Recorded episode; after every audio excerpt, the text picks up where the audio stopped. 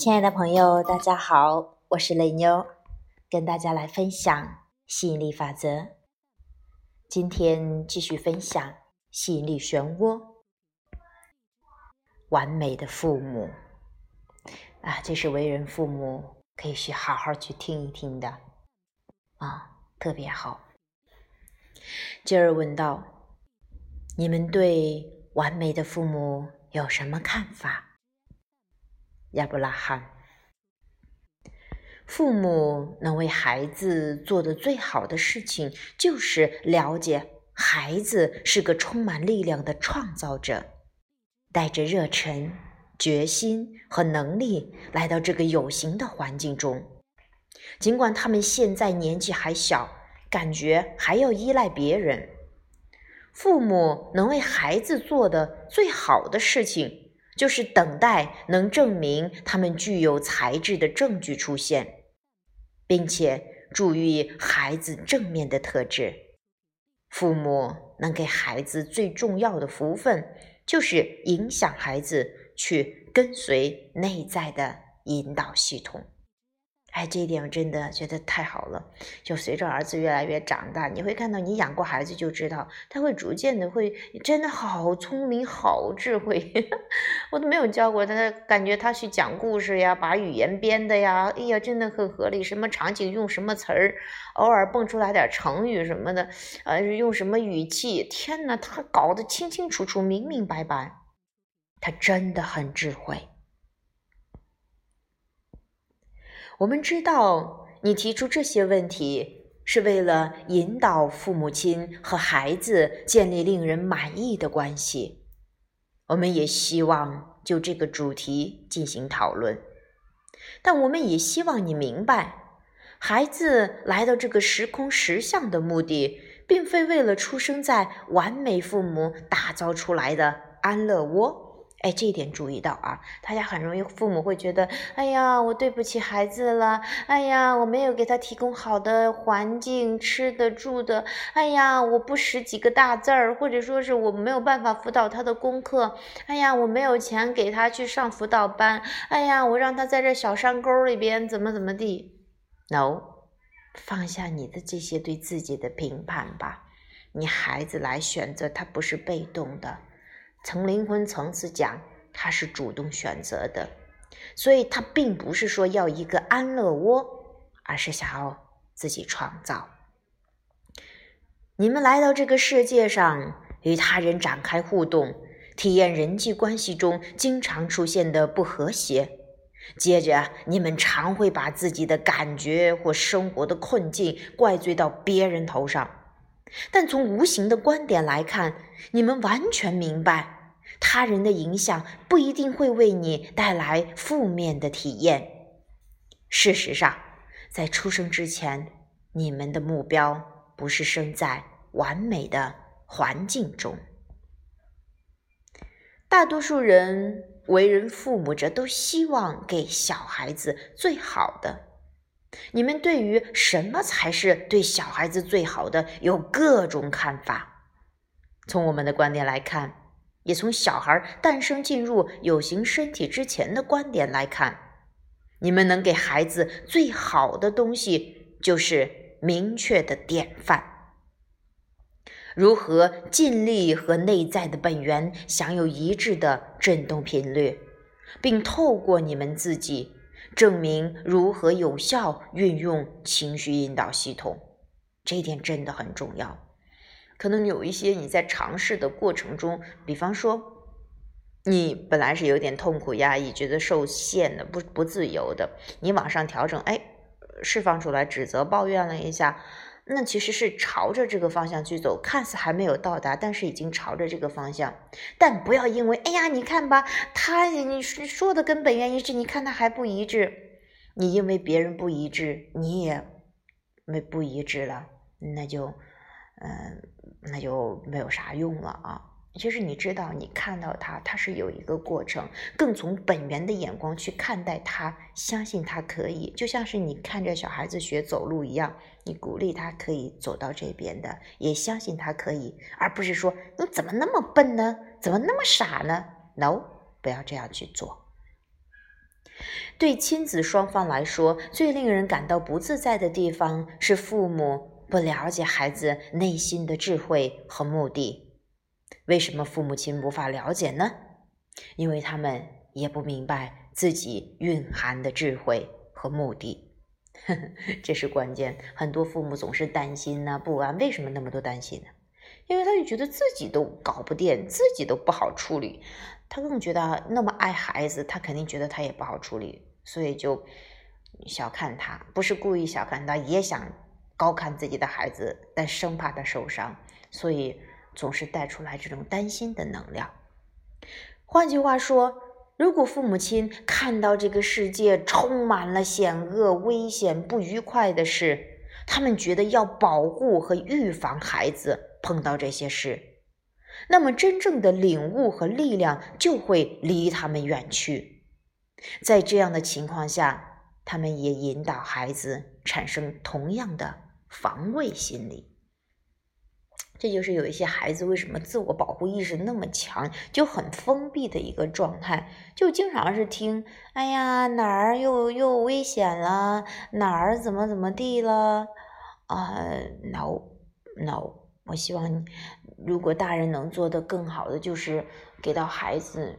告诉他，这是真的是一个很和谐的社会，很温，就更多的温馨面告诉他，让他多去关注这个，让他心中生有太阳，暖暖的照亮自己，照亮别人，这才是真正的帮助。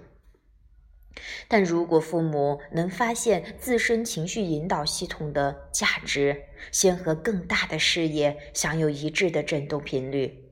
了解那创造力十足的能量窝本质为何，以自己为关注的重心，并把和本来面目达成一致列为第一优先，这样的父母才能影响孩子去寻找自己的引导。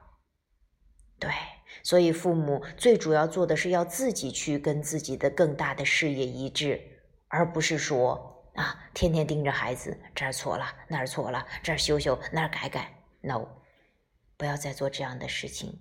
更多的先移植，你自然知道怎么样去说话。有很多人把自己的失败或不快乐怪罪到父母头上，为什么呢？因为父母亲训练他们要以父母为引导和支持来源，即便是最好心的父母，也无法取代来自孩子内心的引导和支持。这点重要。我们从来不否认父母亲是好心的，但不一定好心能办好事儿，这是关键。我们重点是要办好事儿，对吧？重点是要得到想要的结果，但是很多时候事与愿违。你再好的父母，你都不知道孩子此时此刻想要什么，要的怎么去走那条路。比方说，孩子是真的饿了还是饱了，是真的穿暖了还是热了，这个真的只有他自己知道。那父母很容易就以自己，我饿了我就给孩子吃，我冷了我就给孩子穿。你有没有问过孩子？其实很多时候你都以自己的强加的给孩子上面，所以这就是。你很好心，但可能会办坏事。这就是你看，尤其是小孩子来的时候，阳气特别足，也就是说他不怕冷的。很多孩子都是怕热的，但是父母亲怕冷，他就给孩子穿的很严实，结果孩子很容易感冒，因为排汗嘛，穿太厚就容易出汗，出汗风稍微吹一点就凉了啊。这还是从表面上看，其实就是孩子其实也是一种。嗯，以生病来告知你，其实真的操心太多，结果父母反倒更操心。哎呀，我也给他穿的更薄了，又穿，哈哈，恶性循环。不止如此，就在每个人体验周围大大小小的对比，持续发出想要扩展的震动愿望时，你必须随顺自己的愿望，让自己享受扩展的完整演化，不然你就会觉得不快乐。当父母亲说服你相信你的感觉并不重要，你应该忽略情绪告诉你的事情。你一定要遵守父母的意见和信念，以及他们定下的规则。这么做就是在干扰自然的过程。难怪你的内在产生反抗的感觉。那股来自内心的反抗会一直持续下去，直到你努力和本来面目达成一致的振动频率。就内在，它总会有一个方向。如果你外在的，你这个你去找的方向跟它有偏颇，因为内在通常都是积极的呀、正面的呀、yes 呀、好呀、棒啊。但是外在的话，可能你就会觉得受限呢、自责呀、难受，它就会有一股有个差距，拉大这个差距，你能感觉到那种撕扯，这就是情绪。直到你跟他想法一致，从更广的视角看到。你想要的，你就会感觉舒服自在。因此，父母能为小孩做的最好的事情，就是放弃控制他们的行为和想法，鼓励孩子察觉到自己的振动暂存区、创造的能量窝以及个人的情绪引导系统。唯有当父母完全理解这些事情以后，才能影响孩子对这些事情的理解。当孩子或双亲感受到恐惧、怒气、失望或愤恨的空虚感，那只是因为他的振动频率不允许他连接到他已经扩展后的自我。那些负面情绪就是他察觉到失去自由的症状。你现在的面目非常完满，但你却加以抗拒，就会产生不自由的感觉。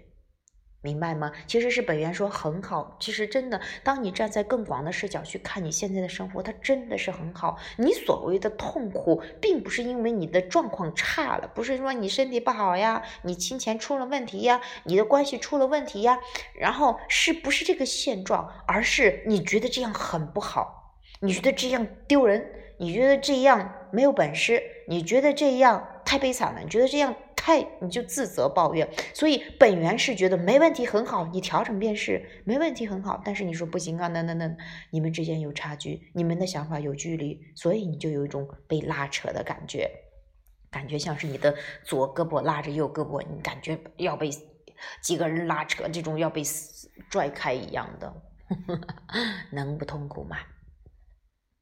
大多数父母采取的教养方式是先从观察世界开始，接下来评估构成世界的要素，解读对错并加以分类，最后努力引导孩子远离不想要的东西。但有趣的是，这种方式正好跟我们每一个人来到这个物质世界的目的是相反的，就说。你总是说哦哪个对哪个不对，但凡你还在对错这个二元对立的世界中，你是没有办法去看到真相的。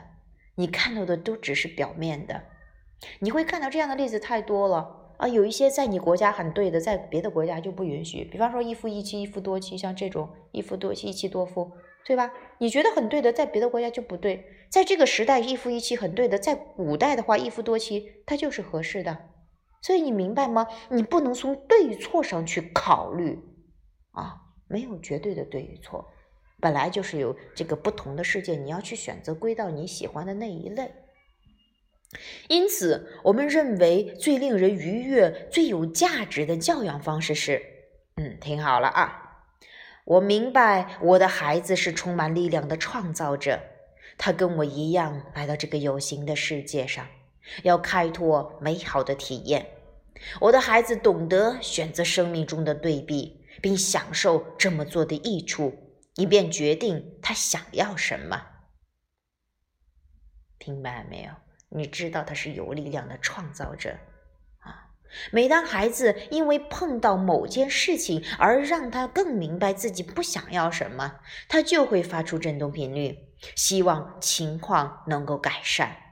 在震动实像中。这个愿望也会留在他的能量窝中。当他注意到内在的情绪引导系统，寻求能给他最好感受的思绪，他就会慢慢的偏向他现在的面目，也知道他本来的面目有多么完满。在这个过程中，他就能感觉到负责创造自己的实相能够带给他怎样的满足感。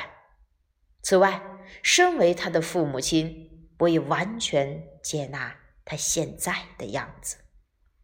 这一点很重要。很多就是孩子看不惯。啊，父母看不惯孩子的多一些，为什么？因为其实孩子的话，其实很很 很多时候都是懒得管父母的事儿了，只有父母是特别操心的。孩子这个不对了，那个不行啊！你今天应该几点起床啊？你应该吃多少饭呢？穿什么衣服呀？你今天应该说多少话呀？跟谁打交道呀？